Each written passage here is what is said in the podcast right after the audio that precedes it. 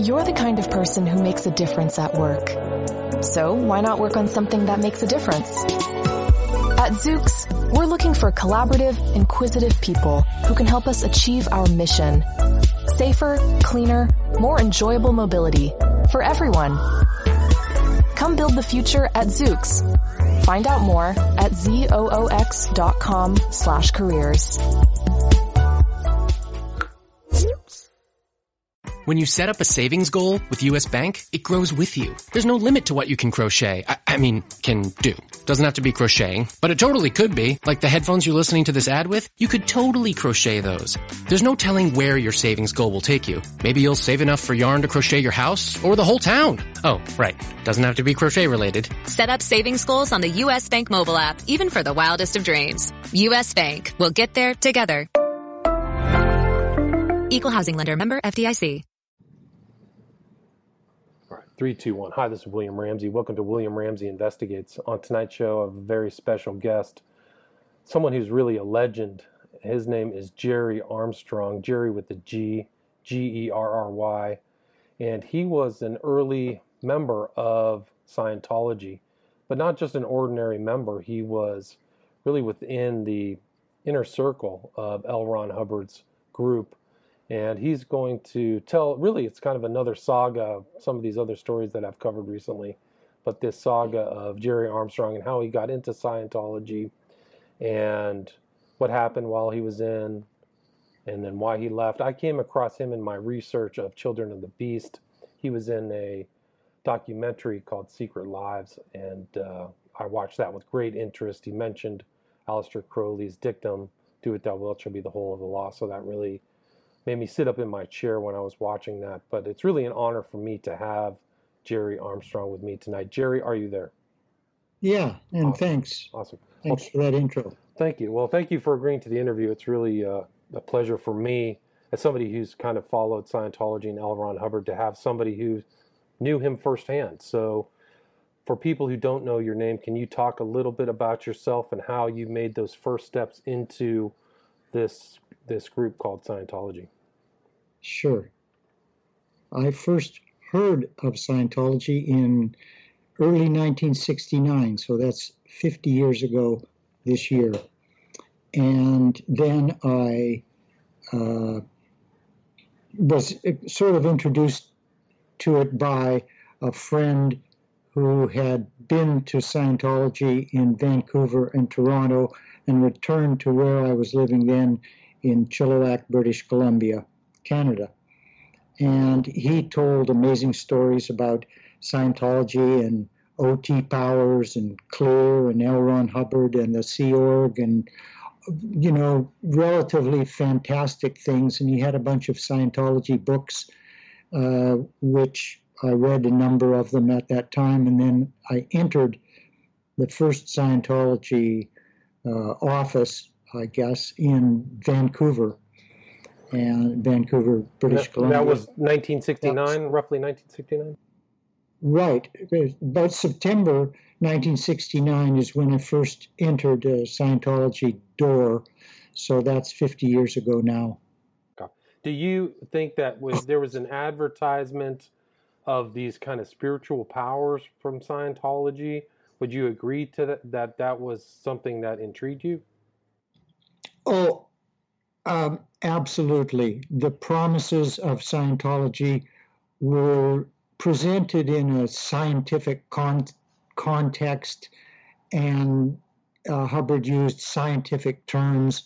And I understood what the promises were. I understood, you know, something of the procedure to get there, and I understood the great ethics that would be required to accomplish uh, attaining these great goals clear and become an operating thetan, you know. So it was couched in terms like uh, an OT is someone uh, with the who is at cause over matter, energy, space, and time.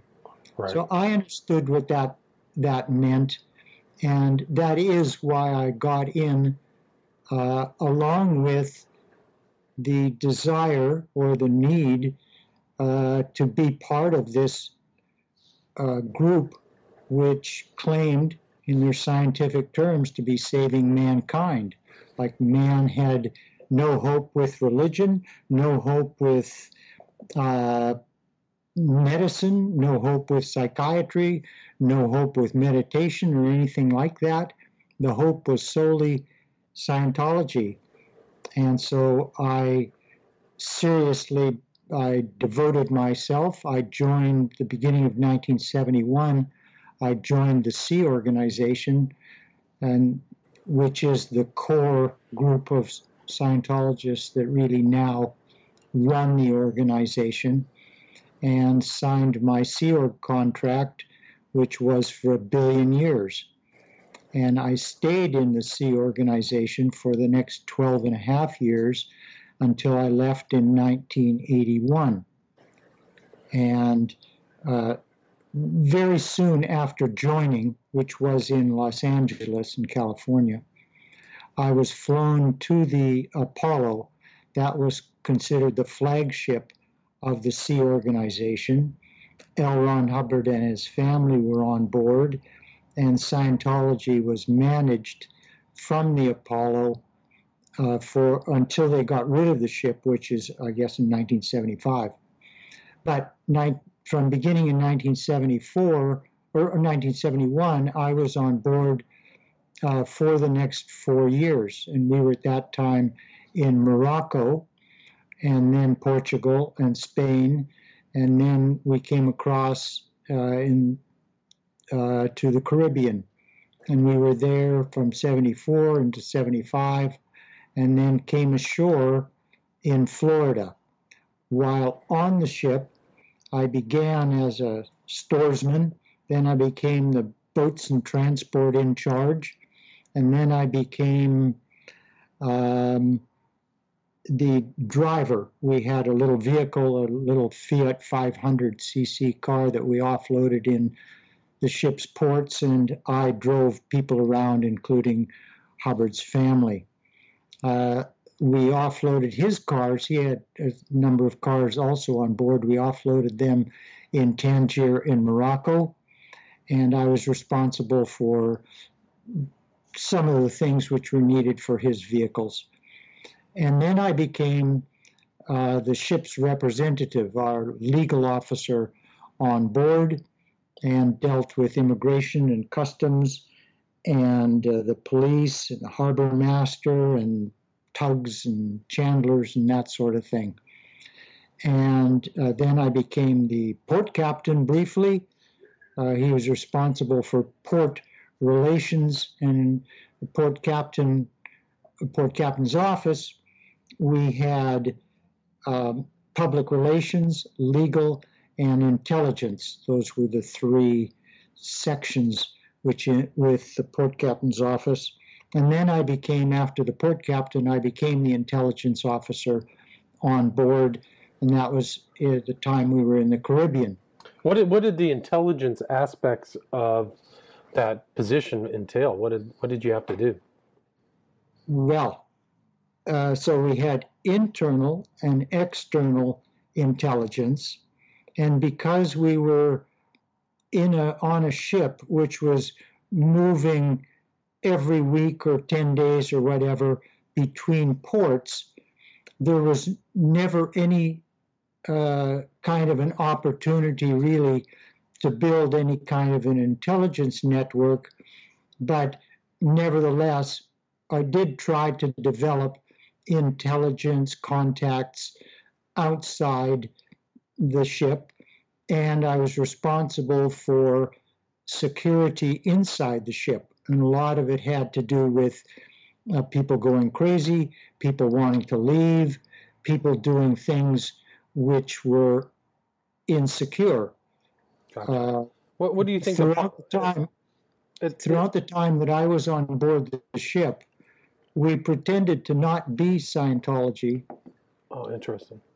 Uh, but we were Operation and Transport Corporation Limited, a Panamanian business management company. But Scientology, in its core, in its operation and philosophy, is an intelligence organization. It, that is the highest emphasis in Scientology is on intelligence and and security, and of course those are those are both linked. So it's both in, it's both internal and external. So not only are you keeping materials on people in Scientology, but you're also looking out for potential enemies, IRS, other things. Is that correct? That that's that is correct. Uh, at the time when I was on board the Apollo, uh, the Guardian's office, which was headquartered in England, was responsible for intelligence and legal and public relations and finance uh, for the whole uh, Scientology organization internationally. The head of the Guardian's office was L. Ron Hubbard's wife, Mary Sue Hubbard. And the Guardian's office, uh, you probably know that 11 of its personnel uh, were charged by the U.S. federal government and convicted of various crimes, but essentially espionage against the federal government. And that included Mary Sue Hubbard. And the FBI raided the intelligence bureaus of Scientology in 1977 in Washington, D.C. and Los Angeles. There's an intelligence mentality inside Scientology which, which is completely prevalent and dominates the organization. You can see there were about 400 or more of us on board the ship. Mm-hmm. 400 Scientologists, and yet we were all able to maintain the ruse or the scam that we were a, a Panamanian business management corporation. Wow.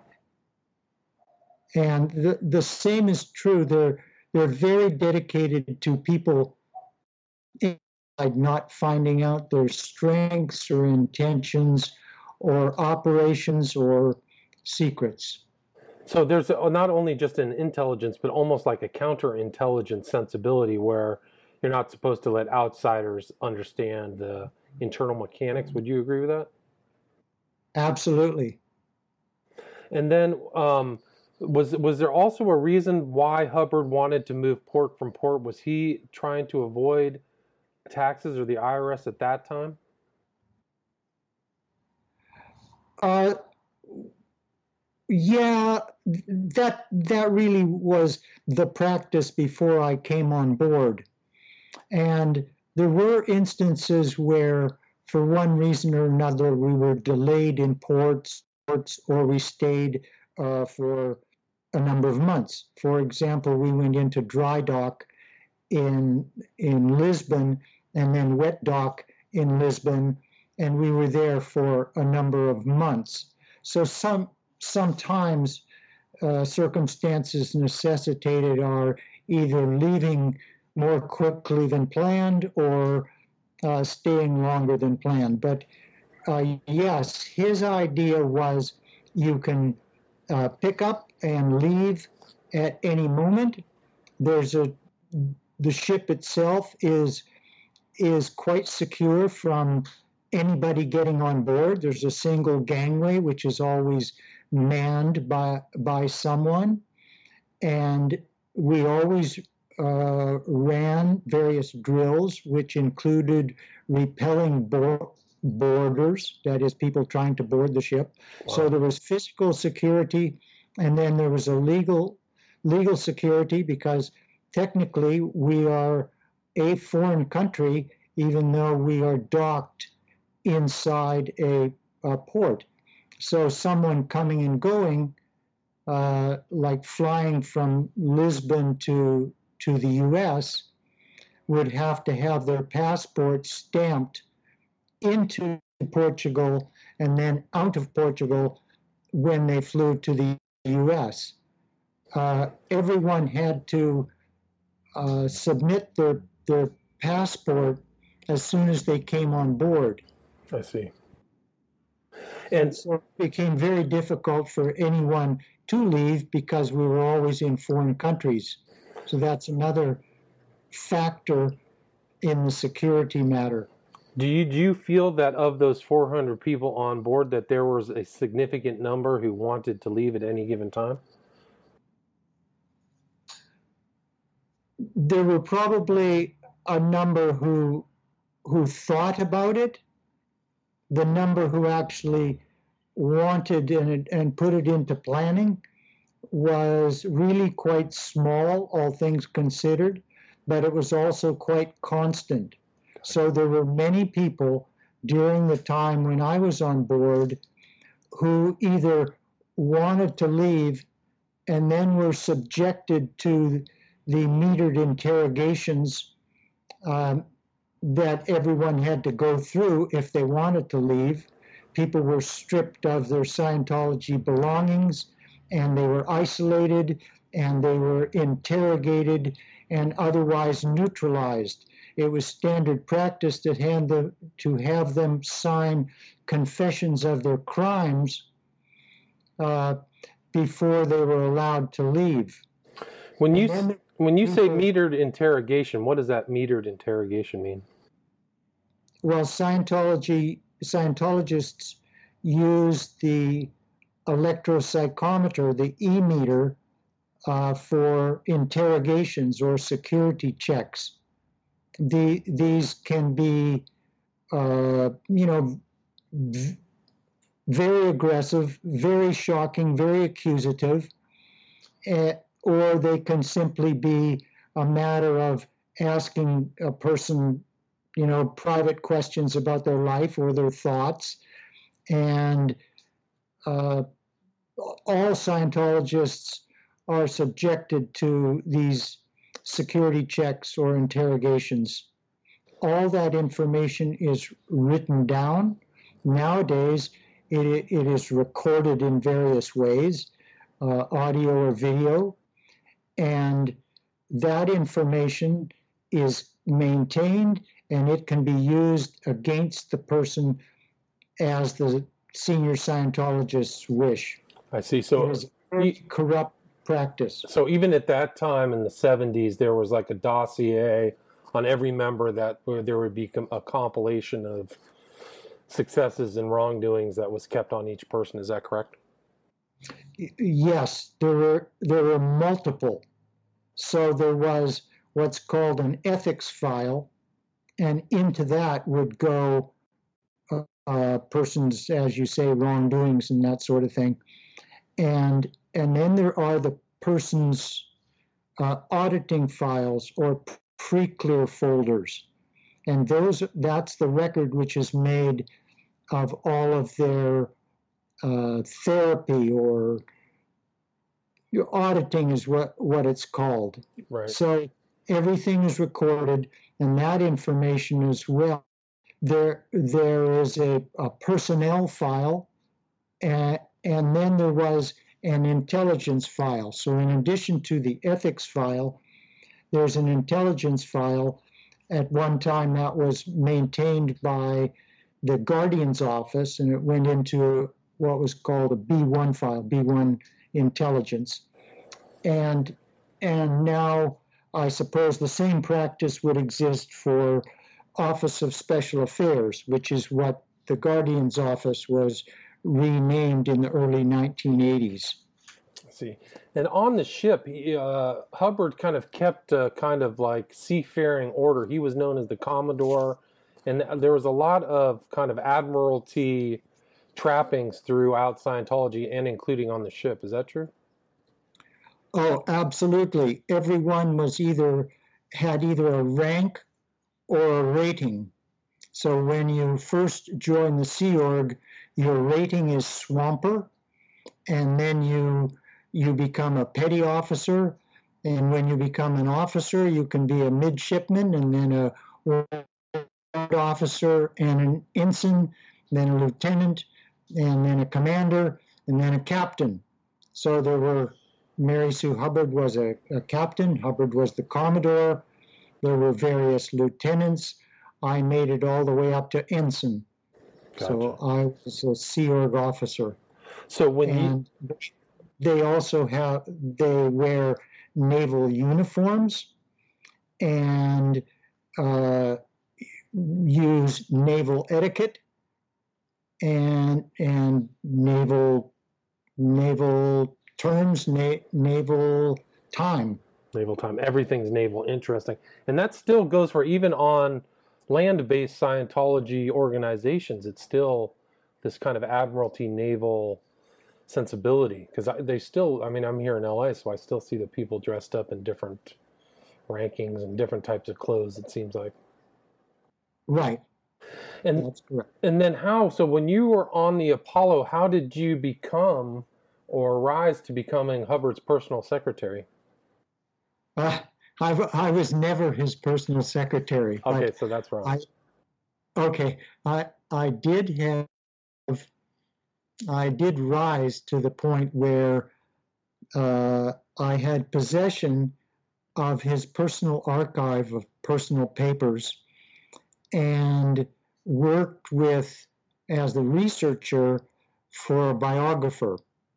So, and uh, on board, th- this was sometime later. I'll give you a bit of a chronology. Okay, great. Uh, um, I was, uh, Hubbard was on board during most of those years, and I would occasionally see him and occasionally have reasons to communicate with him. And and then when we came ashore, I was with him in uh, first Daytona Beach and then Dunedin. And in Dunedin, I was in the L. Ron Hubbard's External Communications Bureau, and my office was adjacent to his office. So we saw each other like every day for that period of time. And and then I was assigned, this is a long story, but I was assigned by him uh, to the RPF, the Rehabilitation Project Force, which is the Sea Org's uh, penal, col- penal colonies or prisons.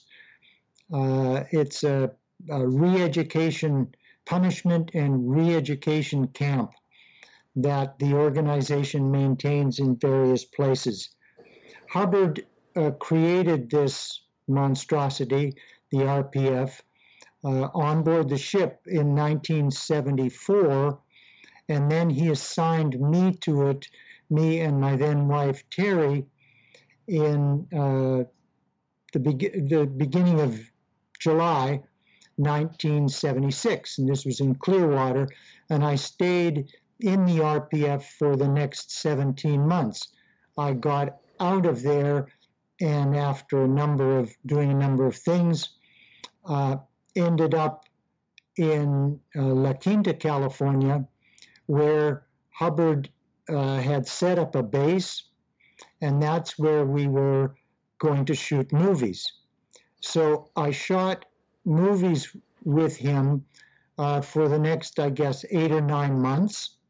I, I had various positions, and then uh, he got in a SNIT and assigned me to the RPF again, along with a number of other other people. And can you can sorry to interrupt, but can you explain in more detail what the RPF's duties were and what you had to do and what uh, you endured and other people had to endure uh, as part of that program, please? Sure. So the the RPF is a, a group of people group of Sea Org members that are isolated. They are uh, they have to wear uh, specific specific uh, outfits on on board the ship. It was black boiler suits, and in Clearwater, uh, after a while, it became blue boiler suits, and so there have been ver- various uniforms that isolate them from the rest of the crew. You could not speak to a crew member outside the RPF unless spoken to. You could have no newspapers, no radio, no television, really no contact with the outside world unless it was specifically uh, approved of. You, you ate after the rest of the crew ate whatever was left. As it turned out, it grew to about, I don't know, uh, let's say 100 people in the, the Clearwater RPF.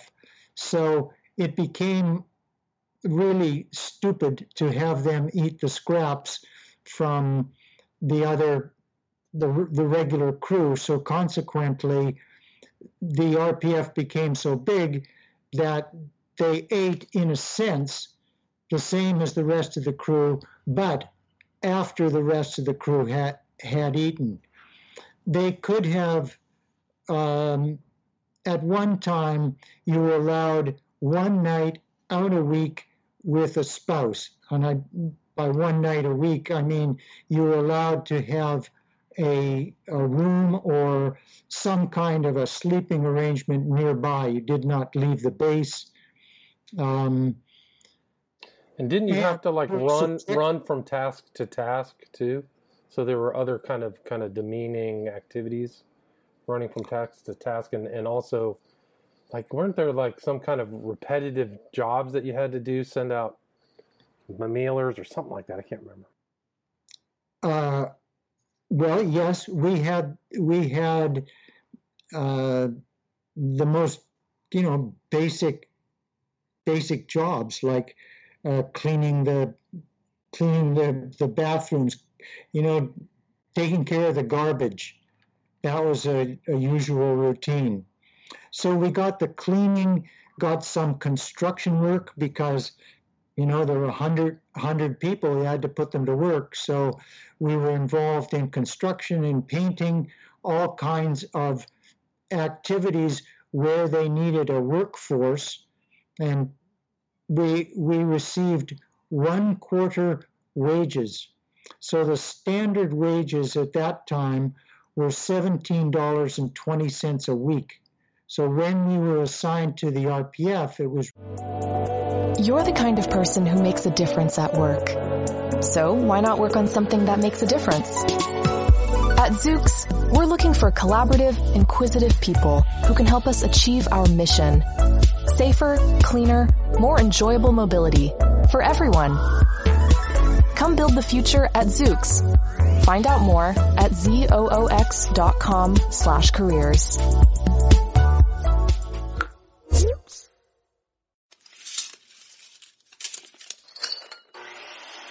When your dad started building a man cave in your bedroom,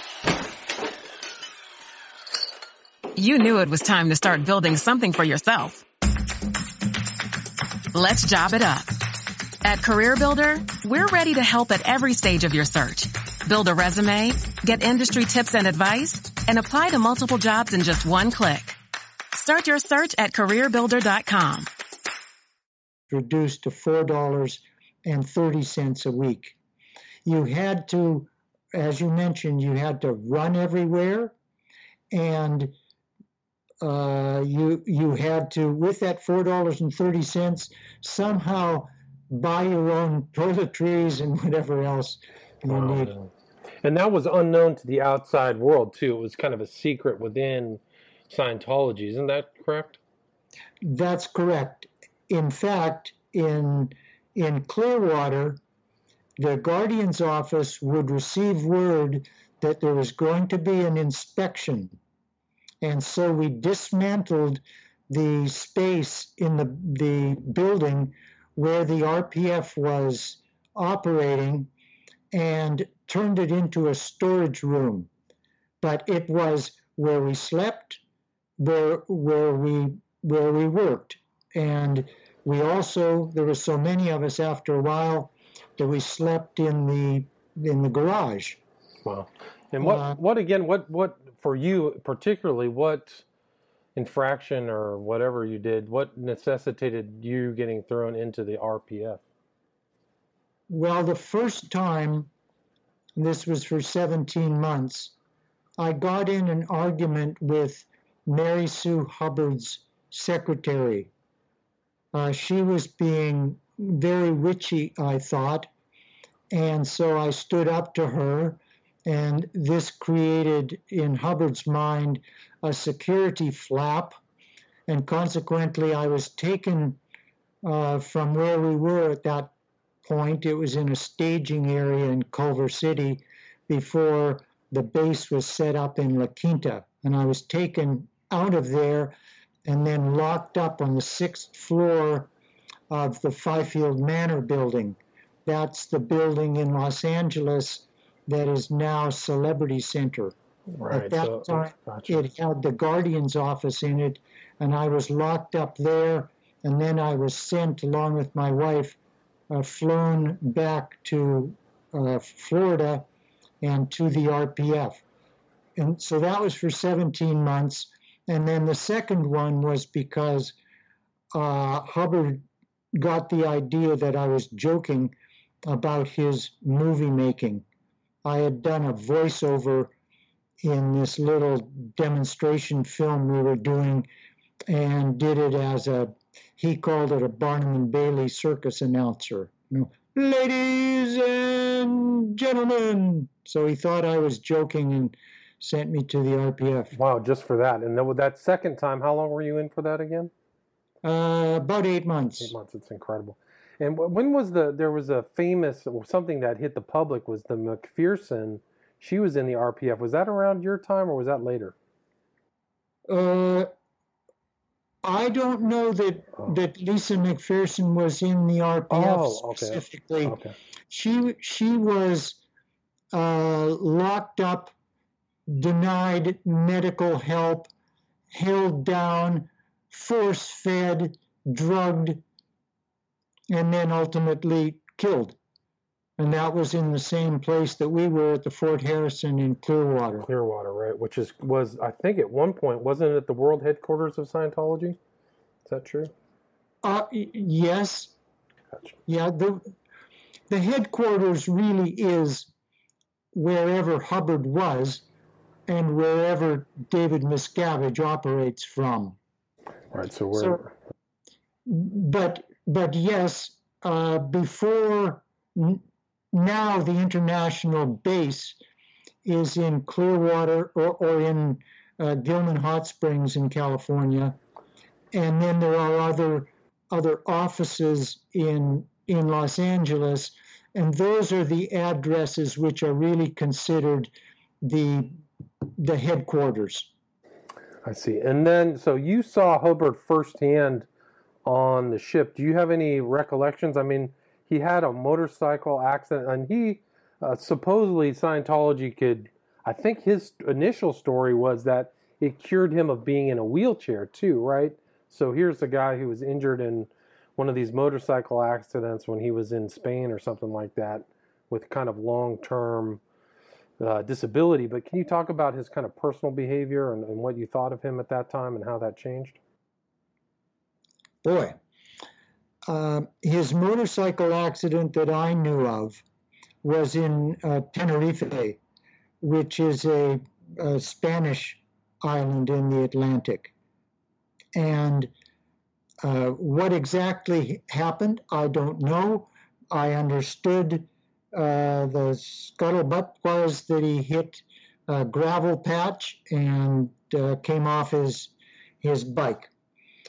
Um, while he was recuperating, he apparently refused to go to a doctor, and he had either a, a bruised or broken shoulder. My guess is a bruise, and he uh, sat in his chair for a period of time. The messengers, as I understood it, uh, were were not able to make him comfortable in any way, and he ranted, and he- was very ticked off at everything. It seemed, and that's when he began the RPF. The RPF Oh, was to weed out those people around him who he thought were list one rock slammers or evil beings or um, people who were counterintention to what his plans were. Uh, and that was, I mean, he passed, he died in, well, supposedly died. He gave up his body in 1986. So he was definitely, um, I mean, I think that you, in one of the writings, he's overweight and, you know, smoke, smoking. Did he smoke two packs of unfiltered Kools a day? Is that correct? At least. Oh, wow. He, he really, he chain smoked and they were unfiltered Kools. And the story of the the messengers holding his ashtray for him or following around to catch his ashes. Those things are true. True, wow. And what were the messengers? Those were uh, on the ship, is where they began. They were young girls uh, for the most part. I, I believe there was the odd young guy who came along and joined them, but it was principally young girls, teenage girls, and they followed him around. They got him dressed in the morning. They ran his mess- messages for him all over the ship, and hence they became known as the messengers. They had a great deal of power inside the organization, and ultimately his messengers uh, took over control of the organization from the Guardian's office.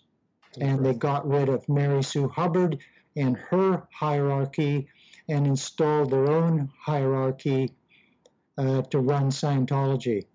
Fascinating. And while I you're married to Hubbard's uh, top messenger at the time, uh, Terry Gilliam, and that that wedding took place, and I saw the pictures of it on Tony Ortega's excellent site, who's done a lot of Scientology uh, interviews and books. I think he put out a book recently, but there was a picture of you right there with L. Ron Hubbard sitting at the table, and I think those were the messengers right over Hubbard's shoulder. Is that right? Yes, yes, those were there. There, I suppose there were like ten or fifteen at at various times and they worked in shifts. They they were outside his door all night as he slept. Uh, they took care of his his needs. They went with him on photo shoots. They followed him around all over the ship if he walked, and they ran messages. Incredible. And then, like, what were your personal observances of Hubbard when you were in his presence at that time? Um, my my first view of him was uh, looking in from I think it's called the prom prom deck promenade deck uh, into his research room window, and he was sitting at his desk, and I noticed how in, incredibly huge his forearms were. I think he had a short sleeve shirt on, or at some point I observed that he was a physically big man. He was fatter than I expected him to be, and he was fatter than you you would want your superhuman OT guru leader to be. Nevertheless, he was a very big man. He had a very big, deep voice. Uh, I there was a couple of times when I had uh, exchanges with him and was very close to him and was discussing a particular point with him. I got the idea that he was like he would become sort of beady eyed, as if he was, you know, looking into into my mind in some way. And in in my neophyte you know, state of mind, I, it was a bit unnerving, but I kind of had to maintain my cool. In the same way that I would act around, like if I was in the Navy and had to talk to the admiral, it would be with, you know, tremendous respect, but I would not, you know, exhibit overawe. So even though I was overawed, I didn't exhibit it and and was able to you know, hang with him and and discuss things intelligently with him. And and on the ship was Scientology being practiced? Were people doing auditing and learning from his teachings? And did he kind of carry on in a kind of guru position? Oh, absolutely. No, it was uh, Scientology from everyone on board was involved in some way, even though I had my work, which uh, took me off the ship virtually every day, and I had my work was with people outside, uh, the chandler and the tugboat people and the harbor master and police and and uh, customs and immigration and that sort of thing. It really was Scientology was on my mind throughout all of that, and I had to study Scientology while on board, study Hubbard's teachings, and listen to his tapes, and be fully indoctrinated in Scientology, submit to being audited, and, and generally live the life of a Scientologist while pretending, as far as the world was concerned, that this was a business management company. Incredible. That's incredible. And then so, what you started at some point, uh, you know, you left Scientology after 12 years or so. What when did it start to turn for you and, and how did that happen? Um, after getting out of the RPF my my second time, and we were at that time at Gilman Hot Springs, and uh, there was a raid threat at the beginning of 1980, and there had been raid threats at various times in the past, and we had also at those times destroyed different destroyed evidence of who we were, destroyed evidence of, of different kinds. Interesting. On, on this occasion, the criteria for the destruction of evidence were anything which showed that Hubbard intended to live at Gilman Hot Springs, that he had control of organization finances, and that he had control of the organization. Now, all of those things were true. He had an intention to live at Gilman Hot Springs. He ran Scientology finances and he ran Scientology.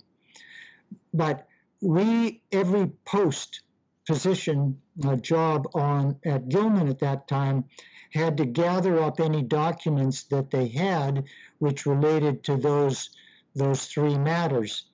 And I was at that time in uh, Hubbard's household unit it, at uh, Gilman Hot Springs.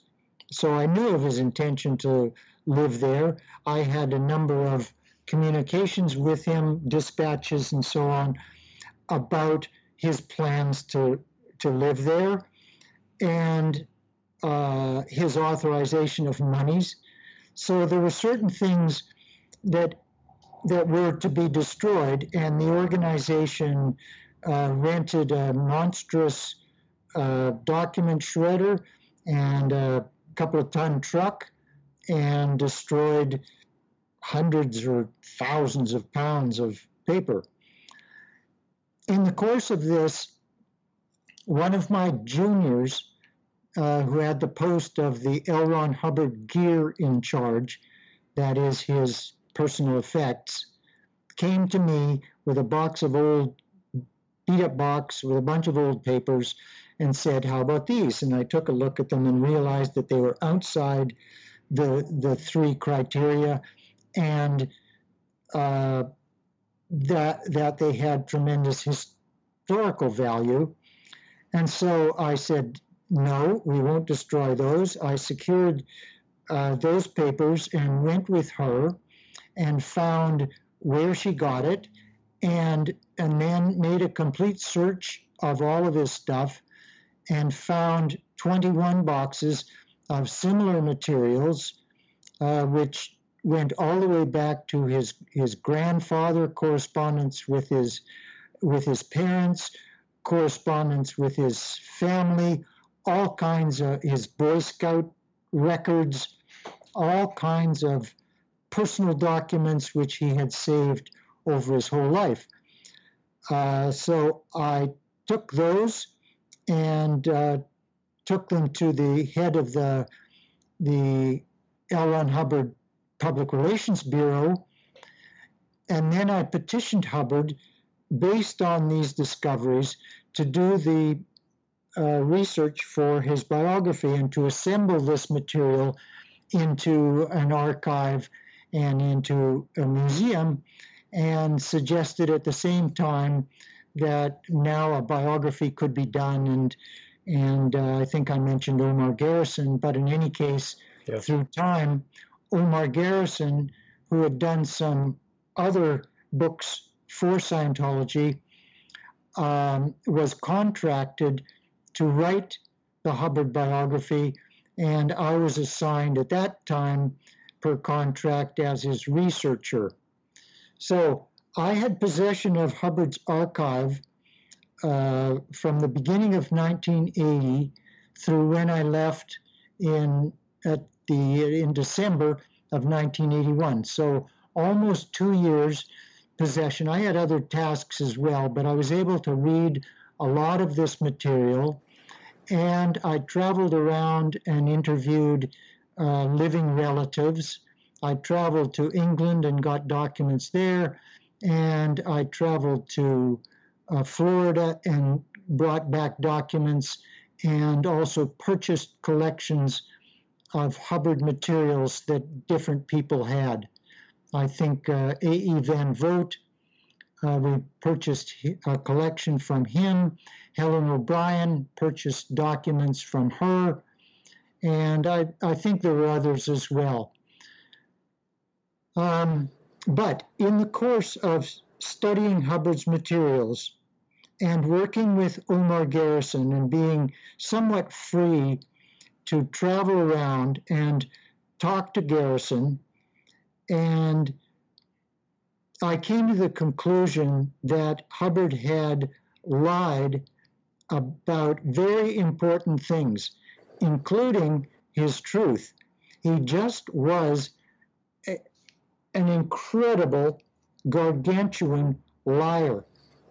And that became apparent to uh, Omar Garrison, and it became at that point when when Garrison as well began to see that what he had previously been fed about Scientology and Hubbard in earlier books that he had done for Scientology, that those that what he had been told was garbage and a pack of lies, then we began to speak somewhat freely about the lies that we were discovering between us. Do you remember any any of the more glaring lies that uh, rose out of what became known as the Hubbard Archive?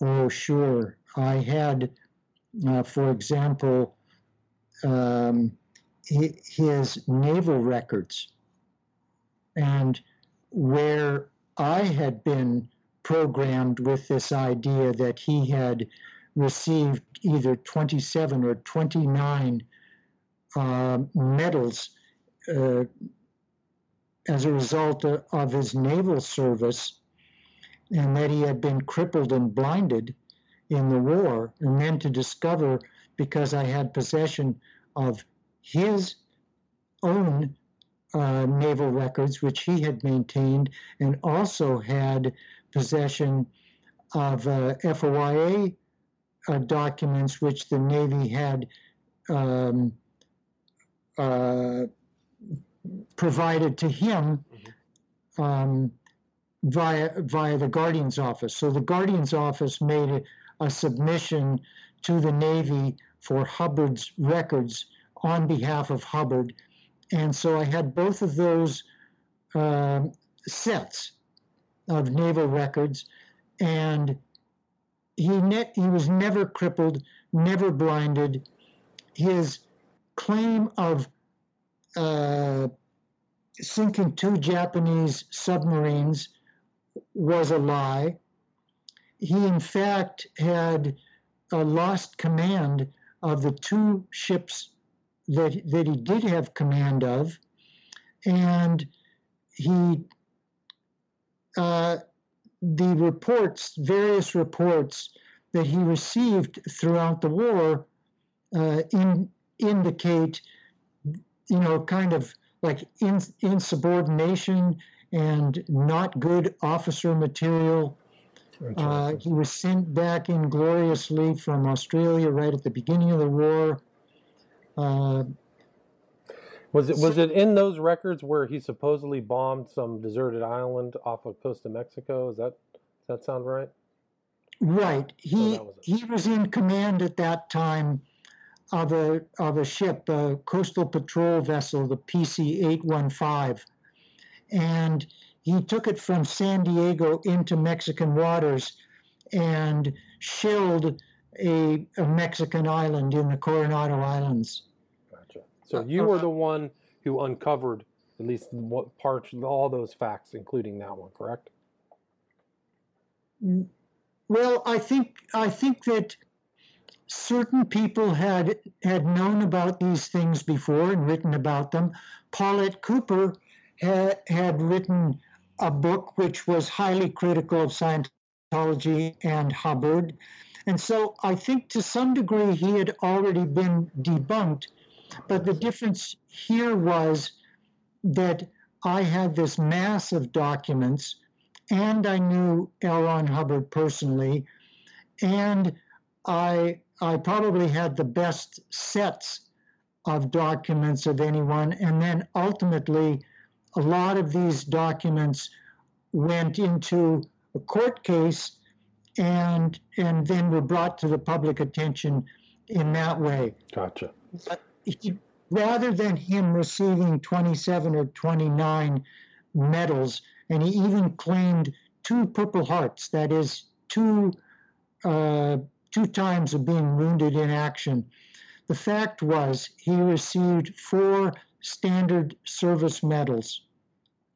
And he, he I mean, it, it, it is, I think, the most glaring case of uh, valor theft, stolen valor, I think I have ever heard of. And, and still, the Scientologists are still stealing valor for this guy. They refuse to acknowledge, despite all the evidence to the contrary, that Hubbard lied about his military uh, medals, his history, his wounds, etc. But that was kind of one of his uh, selling points is that Scientology healed him from being in a wheelchair as well. So if that never happened, then you know this it was kind of a dispelling this myth. Right, right. It it never it never happened. Never he was happened, right. crippled. He was he was never blinded. So when you had this Hubbard archive, what happened next once you had this this these 25 or 30 boxes of his personal materials? Well, I I some of them were unsorted, some of them were out of order, and so I brought some kind of order to it, and I created uh, binders of copies, and these are what principally I gave to Omar Garrison. Um, so I guess I I think like a couple of hundred thousand pages, although you know from memory it's hard it's hard for me to say, but a massive amount of material that I delivered to Omar Garrison. And I worked with him right to the end. Now, toward, at, toward the end of my stay inside, I was given the task, or assumed it, of critiquing public statements which had been made by Hubbard or about Hubbard and which I knew to be false. And I, I was very concerned that We could all use a real vacation right about now. Lucky for us, Princess Cruises has a port right here in SF. Starting at $99 per day, Princess can take you to the beaches of Mexico, the tropics of Hawaii, the glaciers of Alaska, or along the California coast. That's right, just $99 per day. Set sail with California's cruise line. Call 1-800-PRINCESS, visit princess.com, or contact your travel advisor today. Terms and restrictions apply. Promotional pricing ends November 30th, 2021. Ships are Bermudan and British registry. Before booking, consult the CDC website at www.cdc.gov. Happy holidays don't just happen on their own. You make them happen with a little help from new appliances at the Home Depot. Because warm wishes won't roast that turkey. You'll want a new convection oven for that. An air fryer will help make the season light and delicious. And while you're at it, consider a new LG or Samsung fridge that's big enough to hold all kinds of Christmas cheer. Make the holidays yours with the season's best savings on top appliances at the Home Depot. How doers get more done. If I knew that these things were false, we could not continue to tell these lies, even if Hubbard told them. And so I tried, I wrote some critiques of about the author sections in books and uh, by little sketches of, of Hubbard and tried from my position to document what the truth is and what we should be saying and not saying uh, of what had been said in the past. Because of this, that came to the attention of the people who were then taking over Scientology, and the person leading that that rush was David Miscavige, and he sent. What time? What around the years was this kind of transference of power starting to take place? Do you recollect? Well, in in 1981? So right there. So Hubbard was kind of drifting off and writing back to writing science fiction books, and David Miscavige was kind of uh, taking over. Is that correct? Well, Hubbard was writing science fiction books, but Hubbard never lost control at all. So interesting. No, Miscavige was was his guy, uh, and Miscavige was the conduit between Hubbard's unit, Pat and Annie Broeker, and the organization. So Miscavige was in a, a powerful position at that point, and we at my level in the organization, uh, because of many attempts to serve Hubbard with subpoenas or with lawsuits, uh, we were supposed to never admit that there was any line of communication to Hubbard. Now, I, I received communications from Hubbard during that period.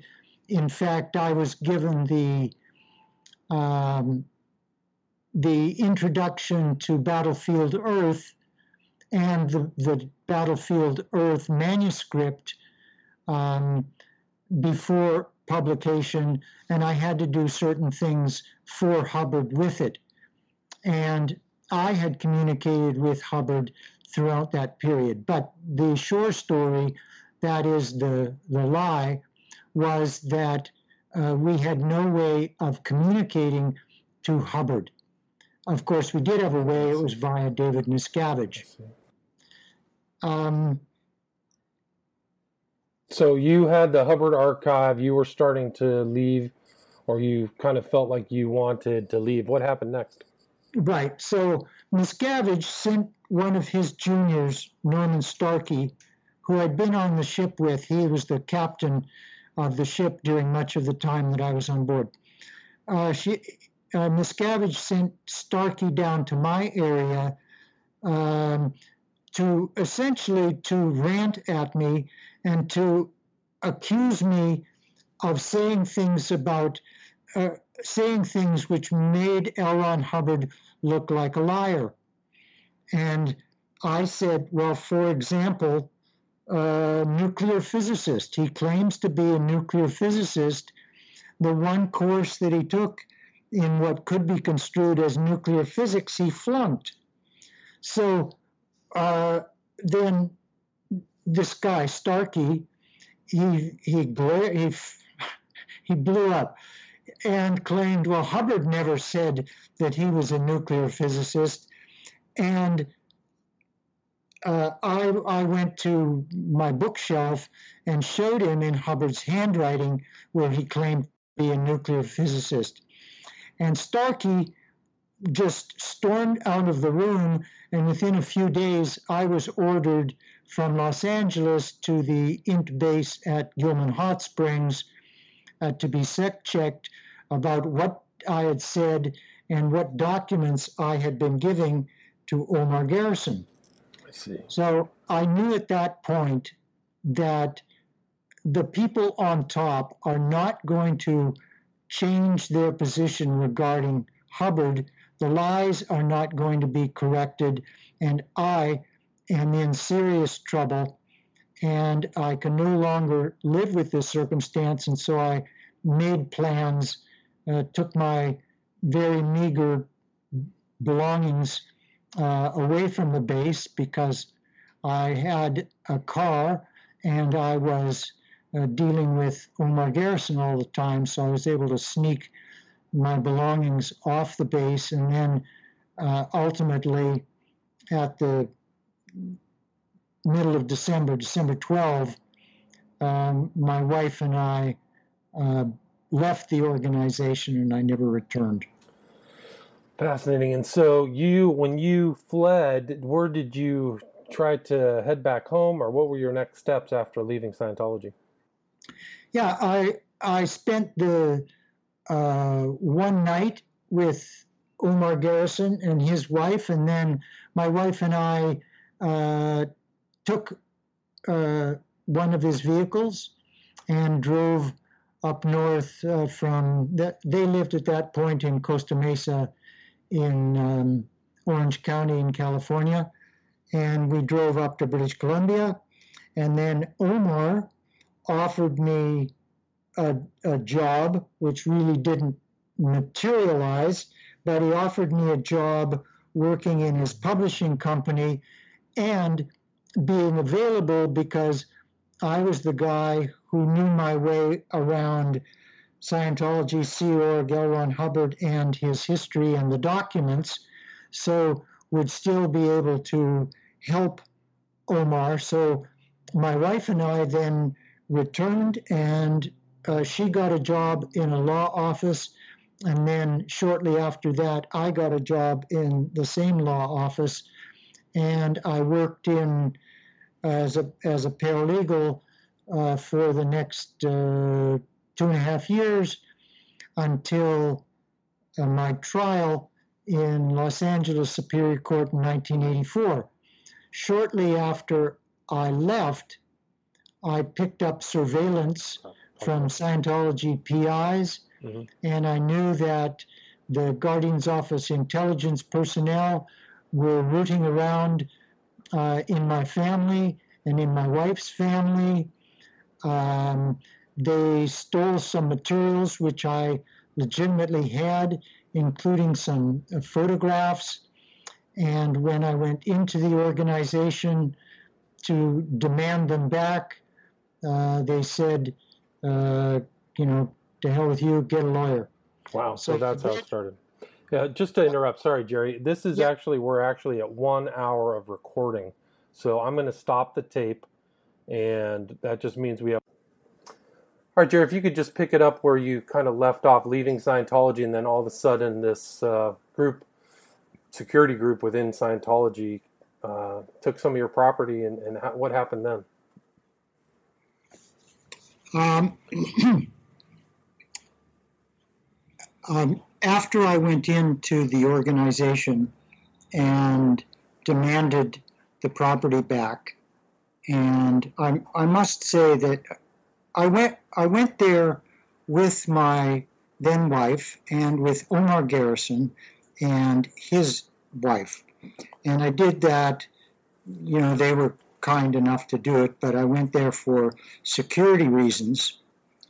Um, I believe that if I had not escaped, but had asked the organization or told the organization that I wanted to leave, that I would for sure have been locked up.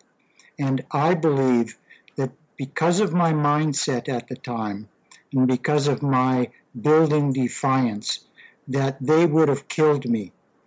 So security around the Scientologists was paramount after I left.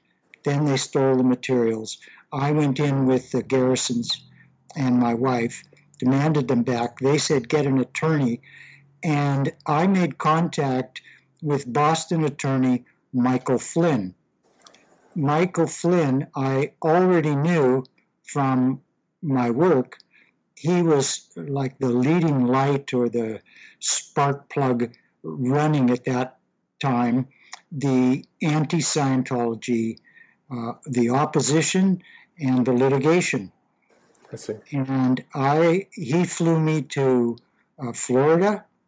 Uh, he was then conducting the famous um, Clearwater hearings. Um, Can you explain the Clearwater hearings for people who don't know?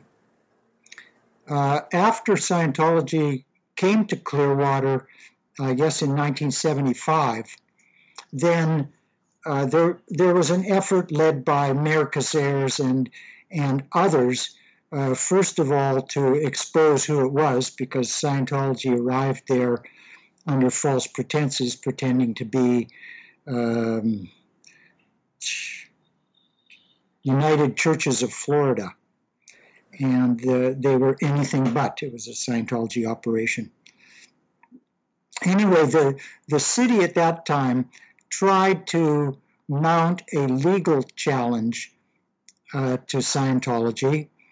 And as part of it, they conducted the these hearings in which a number of people who were knowledgeable about Scientology or had been victimized in some way uh, came forward and gave their their testimony. And the city hired Michael Flynn, good Boston attorney, uh, to draft um, uh, some kind some kind of a, a case uh, to bring against Scientology on behalf of the city. Ultimately, the city prevailed, uh, but in these, uh, Flynn was involved in the hearings at the time that I had this confrontation with Scientology. He flew me out to meet him in Florida. Gotcha. And he, he became my attorney at that point. And we corresponded, of course.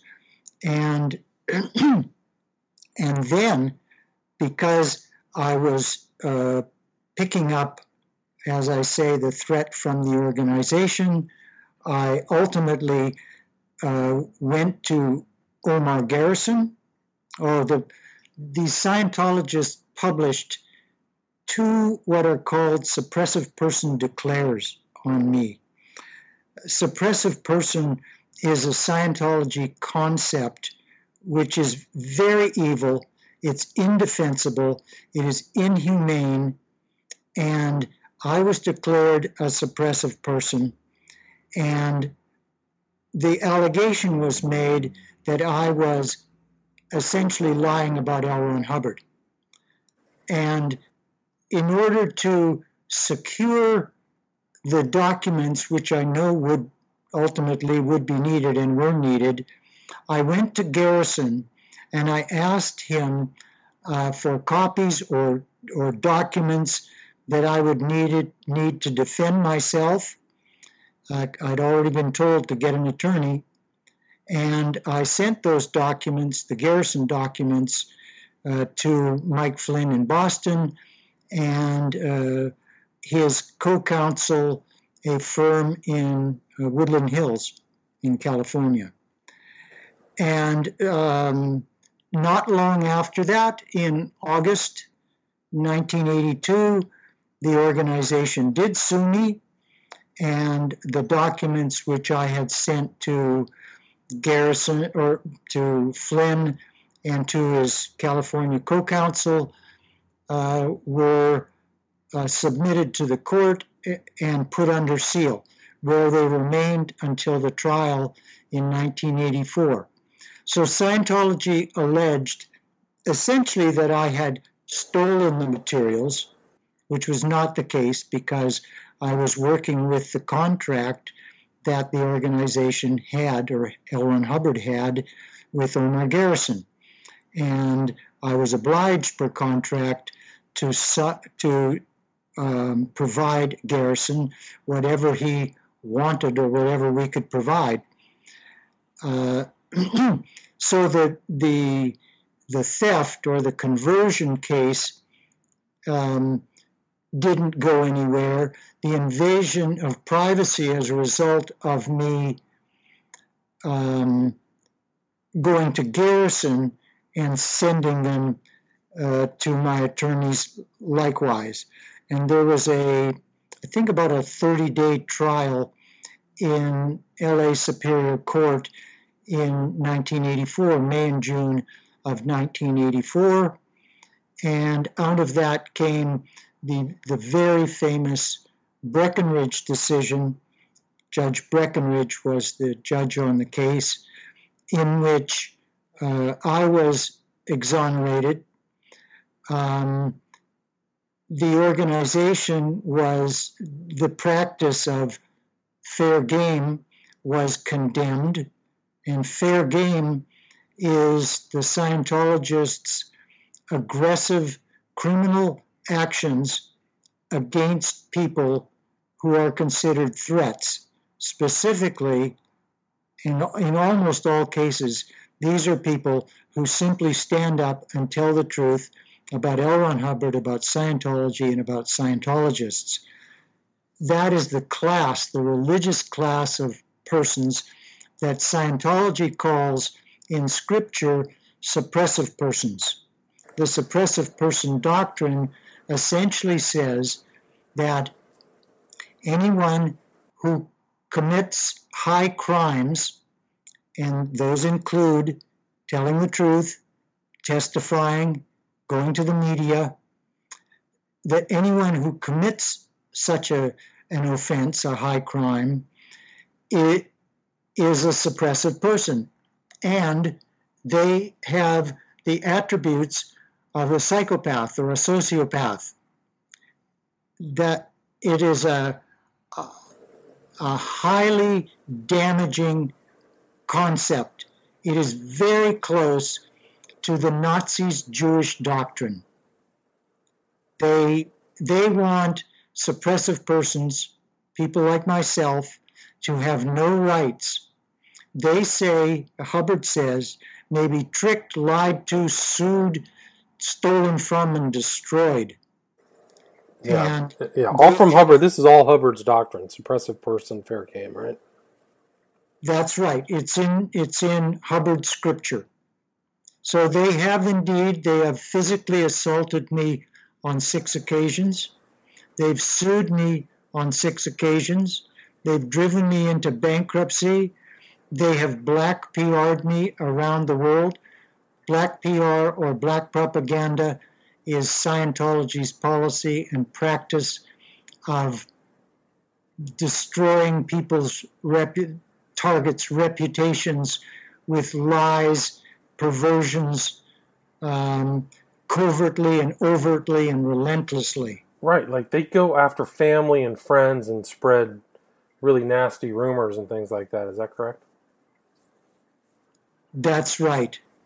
They they they just go on to destroy a person's reputation, their credibility, their opportunities in life, their relationships, their family, and their life. And they accused you of being an FBI agent too, which is a which is a whopper as well, right? Right. They they accused me, uh, uh, I believe, as FBI agent, but in any case, that I had been uh, sent in, and that this 12 and a half years of dedication to Hubbard and the organization that I was working for a foreign intelligence service. Right, and you got so they reported you to the FBI. There's all just everything, all kinds of really nasty uh, behavior overall. And uh, they, you even almost got run off the road. I think it was in Germany. Is that correct? Well, there was a, a Scientology operative who um, messed around with us on on the autobahn in Germany and scared the pants off the people that I was with. Uh, but in Southern California, uh, some years previously, this was just after my wife and I got on, uh, left the organization. So a private investigator hired by Scientology uh, on a highway uh, came alongside uh, as if to push us off the road, like came alongside and then came into my lane, and and then got in front of got in front of us and slammed on his brakes again to try and get us into some kind of a highway accident. So these guys are they do play seriously. Uh, they've uh, attempted to have me um, charged of false criminal charges. They framed me, and this was an operation which they themselves concocted, and they asked for my help, and then they made a secret videotape, and then they altered it, and um, they used it against me in court. They they they've tried to get people close to me, sometimes successfully, ever since I left the organization, and to try to lure me into doing something for which I could be prosecuted, or they have manufactured something to prosecute me. It's just incredible, and you have you have this uh, long on your website, just this long history of exhausting, grinding litigation all the way up to 2004. So it really never left you for 20 years. A kind of this kind of persecution you endured. Right, and a lot of it these days is internet connected. So there's a lot of black PR that goes on via the internet. There's obviously a ton of back channeling that goes on. I have been black PR'd uh, to people who really should know better journalists, investigative journalists who have ended up writing uh, Scientology's black PR positions on me. Uh, oh, interesting. So they believe that the PR, wow, instead of looking at the facts. And is this going on till today, till 2019? Yes. Uh, recently, I discovered uh, through an FOIA request to the FBI that someone fingered me as the Unabomber. Wow, that's incredible. So and you were investigated by the FBI for that then? Yeah, I can't get all. I can't. haven't been able to get all the files yet, but um, yes, incredible. and the FBI has been no help uh, you probably should should know in the Scientology history that after opposing the Scientologists for decades, the and being themselves the target of Scientology dirty tricks and covert ops, the IRS and the Justice Department necessarily quit prosecuting Scientology and formed an alliance with them. This resulted then in the tax exemption which they got in 1993. Right. There are some 43 pages of black propaganda on me in the submissions that the Scientologists made to the IRS to get their tax exemption. The IRS because of the testimony from the people involved, required that the Scientologists lie in their submissions to the IRS. This is to justify the IRS's decision to grant tax exemption, which the IRS and the Justice Department knew was undeserved. The Scientologists have been involved in violations of public policy forever, and the, the IRS had denied tax exemption on that basis, like, likewise through litigation through a number of cases. And that was really one of the big objectives was to obtain that tax exemption and, and declare Scientology a religious organization, correct? And so when that happened in 93, that was a huge, what Scientologists would call a win, right? Once that exemption came through. Right. In fact, they had a big celebration. The war is over. The war that they wow. say that they had uh, with the IRS. the problem with all of this is that the IRS and justice and other elements of the federal government knew that Scientology was abusing the human rights of, of its members and its fair game targets like myself. Yeah, because you weren't alone. There's other people that have endured somewhat similar, uh, you know, private detectives and really nasty, nasty behavior. Right. Now, a, a number of those people have been silenced and, and are afraid to speak out. But yes, I'm certainly not the only one. I have my my own, you know, unique history, but there's many people, and I just happen to be someone who hasn't been completely silenced, despite the Scientologists' effort to silence me.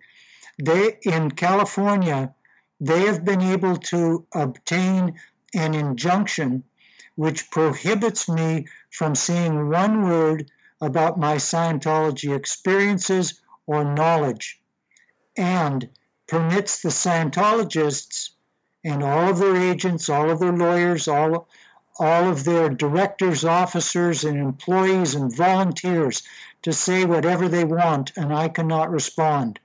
Or 50,000.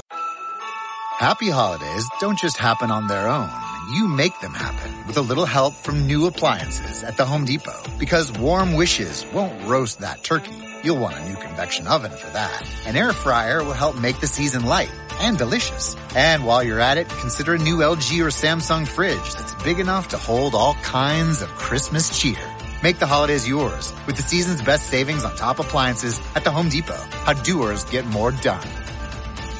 $1,000 per utterance. When did that injunction and come into place? 1995. And is it a permanent injunction? Yes. Interesting. So, so this conversation with you would be fifty thousand dollars, and there are jail sentences awaiting me in California. Under, now, under what for what cause? What jail? What why jail? Uh, for for uh, contempt of court. Uh, right, and you but you've been able to go to other countries. I saw uh, a lecture for you in Russia. It seems like a very well attended uh, lecture you made about Scientology. So you've still been able to uh, talk about your experiences in other form, venues and forums, correct? Right. and in, in my estimation, the order against me cannot possibly be lawful. You cannot, in the United States, silence someone about what are clearly his religious beliefs, experiences, or knowledge. It's a First Amendment. It's a right to free speech, right? I mean, if you talk it's, factually, it's a it's a simple constitutional statement. I, I would think that that's a First Amendment.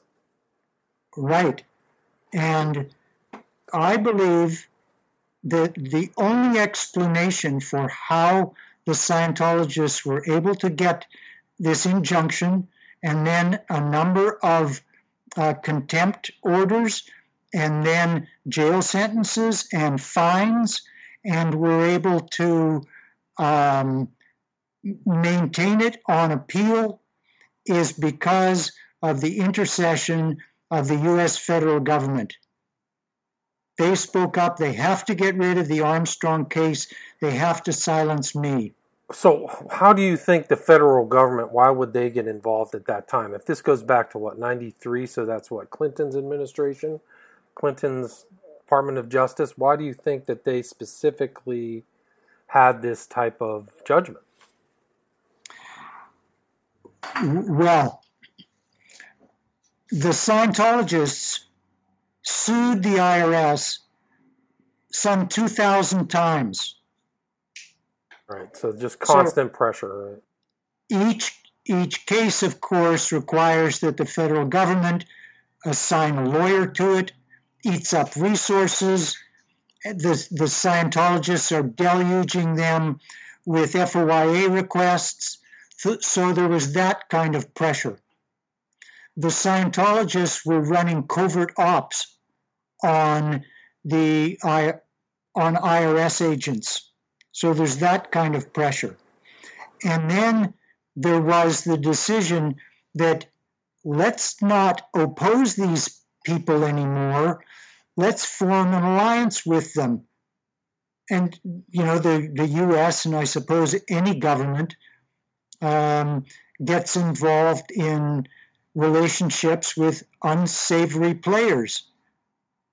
And they did the same with, with the Scientologists, knowing that the Scientologists were going to act against US citizens and victimize them and get away with it hmm. now because of their supposed religious status. My position is that sure they're they're a religion, but because of the the constant violations of of public policy, including criminal acts, crimes, that they're a religion, but they're an evil religion, and therefore they cannot be given all the benefits of tax exemption, etc., that are given to religions which do not violate public policy. Yeah, that's a good point. Did you think that the tax exemption happened after an administrative change? So it happened after the Clintons came into office. Is that correct? There, there may be a, a decision that was made like that way at the top of the of the U.S. government. It is it is altogether possible uh, it is possible that it was made because of blackmail information that the Scientologists had on on someone. Um, and the, I mean that that's I mean for people who don't understand that potentially could be plausible because their Scientology has been collecting information, but also got what was it the uh, was it the Snow White operation? There were all kinds of operations where Scientology was going in and getting FBI documents, right? Something like that. FBI and IRS documents. Yeah. They they were well known by the IRS for as a criminal organization, well known, and the uh, according to Mark Rathbun, and this was an interview done uh, by the Tampa Bay Times, that the after Miscavige and Rathbun supposedly made contact with the director of the IRS, that the IRS got rid of all of the agents who had dealt with the Scientology issue wow. for decades and had been had been denying tax exemption. They got rid of them. They got rid of the knowledgeable people and they installed people who were directed essentially to do what's necessary to grant tax exemption to these guys. Wow, that's incredible. So it's been it's been a long. I mean, you started in Scientology at 22. It's literally a half a century of experience with this organization, and it it sounds like it hasn't really fully ended for you. Is that correct? Right. It it has not. It, it is very it is very active on a number of fronts. a lot of internet. Um, it my my case certainly plays a part in the international relations be, between um, the U.S. and Germany, and the U.S. and Russia, and the U.S. and other countries. And that's uh, explicable because these German, Germany and Russia, I believe, banned Scientology and called it a, a pernicious group. Is that something like that? Is that correct? Can you explain that? Right. R- Russia has has closed some of Scientology's operations there. The Germans, they've taken the position, they keep them under official observation uh, by the security services, the Verfassungsschutz. So they keep them under official observation, and there they are known as a threat to democracy. Fascinating. In the in Russia, really the issue comes down, I believe, as, aside from uh, individual crimes or torts, it comes down to extremism. And that's justified because of the suppressive person doctrine and because of the totalitarian nature of the organization. Right, and I mean, Hubbard set himself up as kind of the source, and that he was almost in a, prophet, a prophet mode, or something where he his goal was kind of Scientology all over the world. And maybe we can talk about his megalomania and what he really thought and how that's affected, you know, the organization. Uh, sure. Uh, I think I think it's kind of ob- obvious on, with the Scientologists' literature that they consider that they are mankind's only hope, right. and perhaps his most his most famous um, uh, policy letter, "Keeping Scientology Working," uh, in which he states essentially that you know the the future of mankind and every man, woman, and person on it on the planet depends on what you do here now in Scientology, and that in the in man's history has never come up with a, a workable system before, and so Scientology is here, and and there are you know bizarre statements like Scientology is here to rescue you, and these are pumped into Scientologists' minds so they come away with the idea that we're the only, we're the only hope, and therefore we must uh, destroy whatever threatens mankind's only hope. Right. So you were kind of like an elitism. So he preached to kind of to his members that you guys were special, that you were the insiders, you had the real knowledge, and the kind of outside world is something that needs to be transformed by Scientology. Would you agree with that?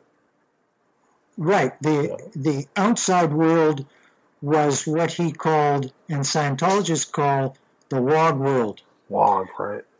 And that, it's like a British term, right? What, or, yeah. Right. It, it is equivalent. Uh, it's a slur which is equivalent uh, to nigger, but it it just means in Scientology, although it's a slur, it means anyone who's not a Scientologist. So it, it doesn't have anything to do with color, but it is racial in that the Scientologists are taught that they form a race of Homo novus. We wogs are Homo sapiens or Homo saps. Wow. So it that in itself is a justification for their actions. They claim that they they have superior ethics, they have the only technology that works, that they have a technology that can that the only technology that can improve intelligence on average a point per hour, wow. point per hour of auditing. All right, so your IQ is going up. You're the new man, Homo novus. I didn't know that he had the new man doctrine integrated into that, so that's really incredible. That's yeah, and then within the Homo Novus, there there is the elite, which is the pseudo military group, the Sea Org. So that has its own mystique, its own ethics system, and its its own uh, bizarre idea of its power and responsibility and its rights. So they say that the Sea Org is putting in ethics on the planet. And the way you put in ethics on the planet is to get rid of all the suppressive persons in the world. And suppressive persons are those evil guys who tell the truth about Hubbard Scientology or Scientologists. Wow. So there's like an elite, like an SS or like a Jesuit order within Scientology that has the that they're the true kind of new man with the new tech. Yeah, it's like a new do- new set of doctrines, like a new magic with a K or something like that. It seems like. Yes, and then underlying this uh, group, the, this militaristic group with this superlative ethics, is actually Luciferianism. Right. Can you talk more about that, please? Yeah.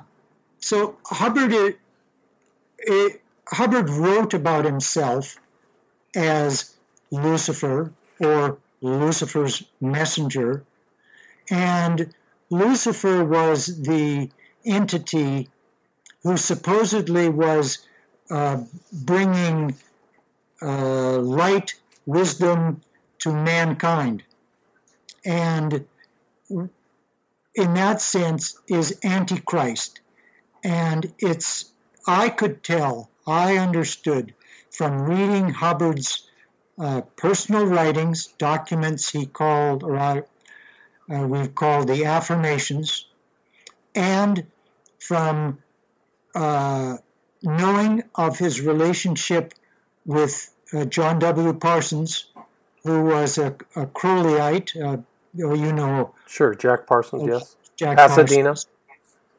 And, and from other writings of Hubbard, and then ultimately the revelation that this document, which had been circulating for a number of years, called OT8, was indeed authentic and really does sound like Hubbard. And he and the the document itself is extremely anti-Christian. And Hubbard was anti-Christian, and Scientologists are anti-Christian, despite what they will say about being uh, compatible with Christianity or with other religions.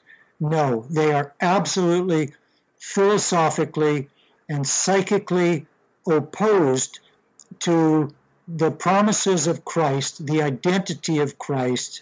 In fact, Hubbard famously said, uh, uh, "The nail on the cross, there was no Christ."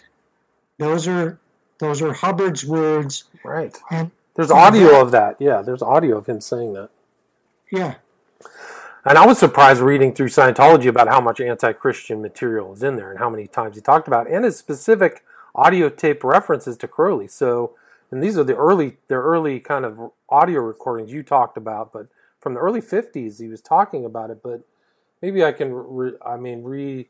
Here he says, "This is something you sent to me." Quote: No doubt you are familiar with the Revelation section of the Bible, where various events are pre- predicted. Also mentioned is a brief period of time in which the arch enemy of Christ, referred to as the Antichrist, will reign and his opinions will have sway.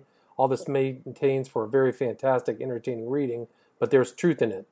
The Antichrist represents the forces of Lucifer, Lucifer being the mythical representation of the forces of the Enlightenment, the Galactic Confederacy.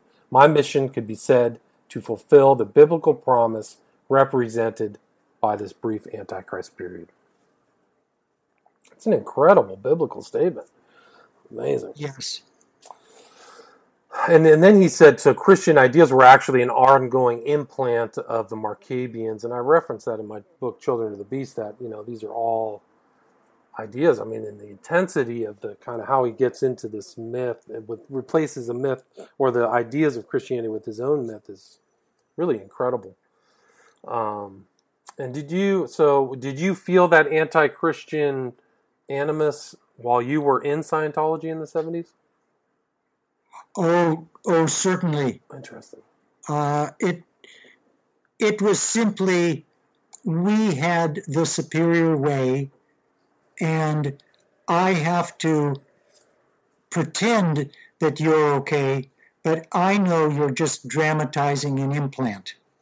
Wow. So th- there's kind of a, a split in in the Scientology psyche that way. So they have to fake friendship with people, fake what they call ARC, affinity reality communication.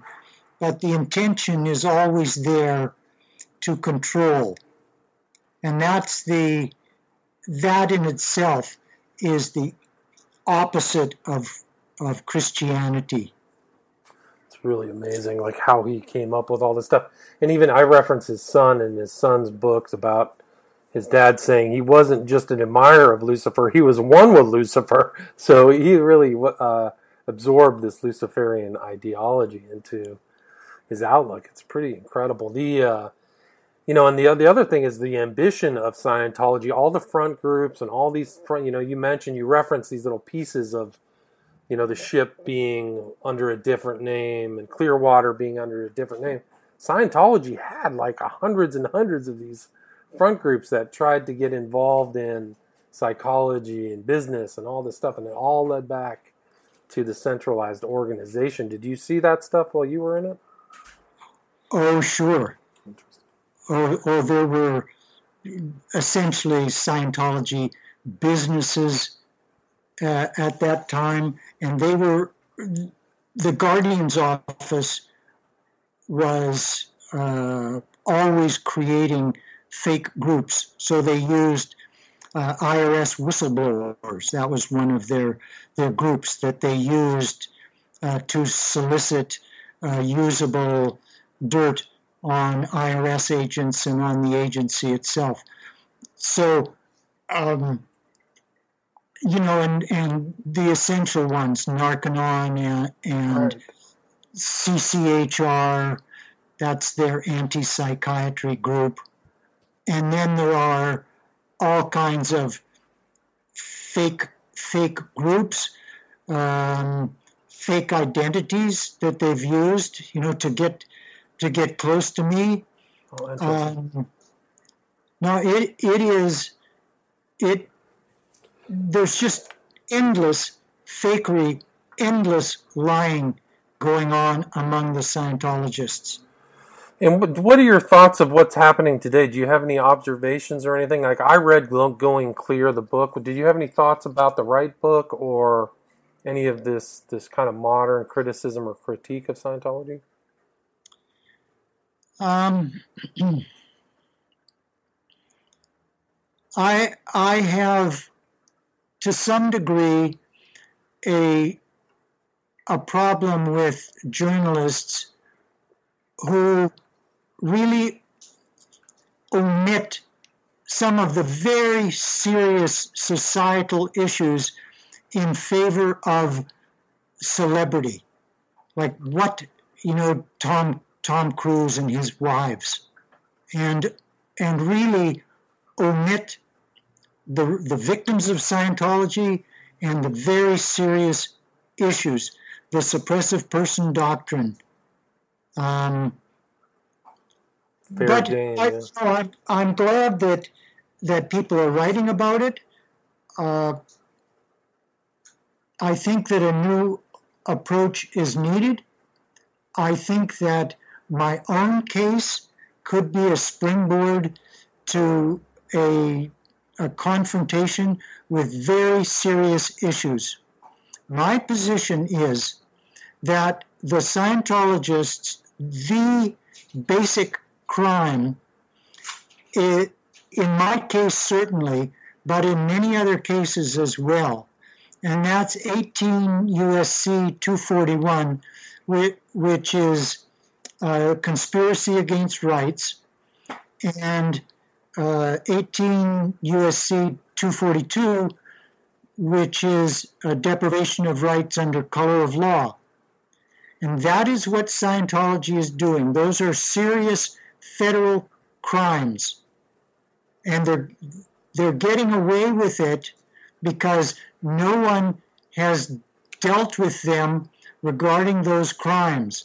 Now, the problem is, however, and that's, that's the, the complicity of the federal government and the federal, therefore, the federal courts.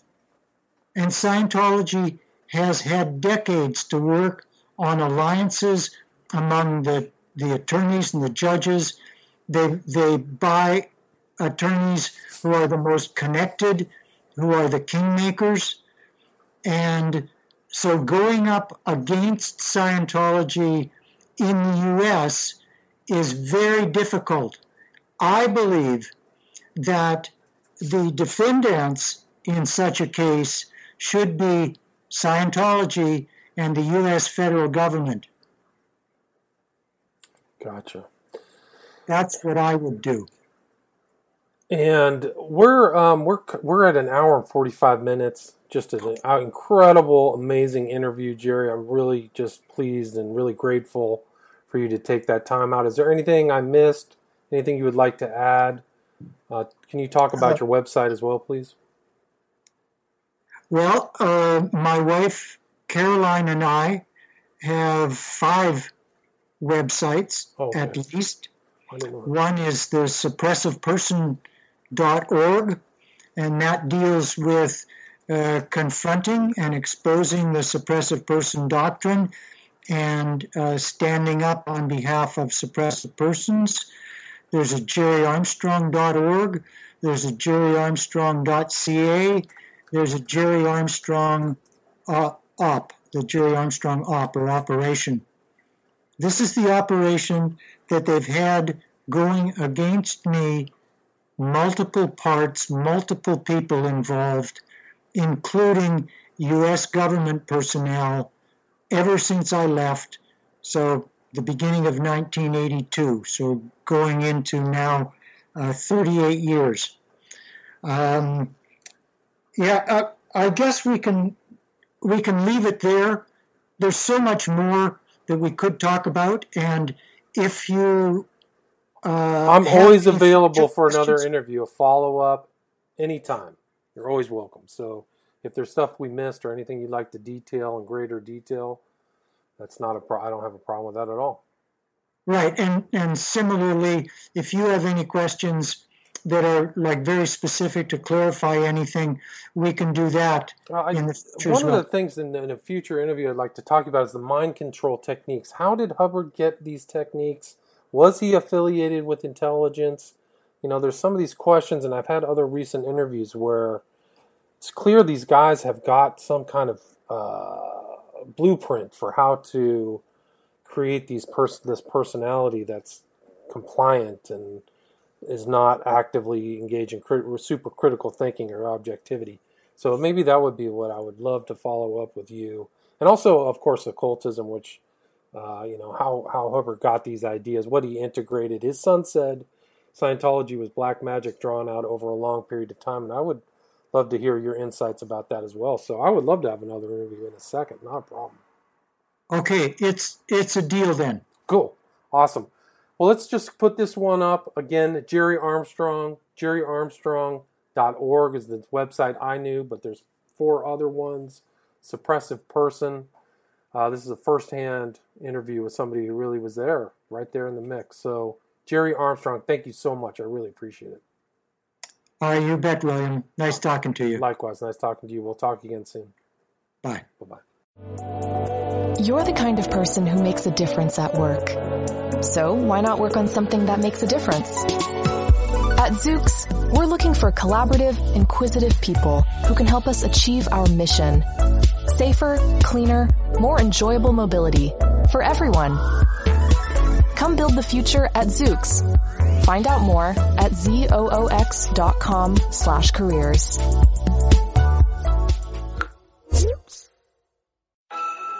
Happy holidays don't just happen on their own you make them happen with a little help from new appliances at the Home Depot. Because warm wishes won't roast that turkey. You'll want a new convection oven for that. An air fryer will help make the season light and delicious. And while you're at it, consider a new LG or Samsung fridge that's big enough to hold all kinds of Christmas cheer. Make the holidays yours with the season's best savings on top appliances at the Home Depot. How doers get more done.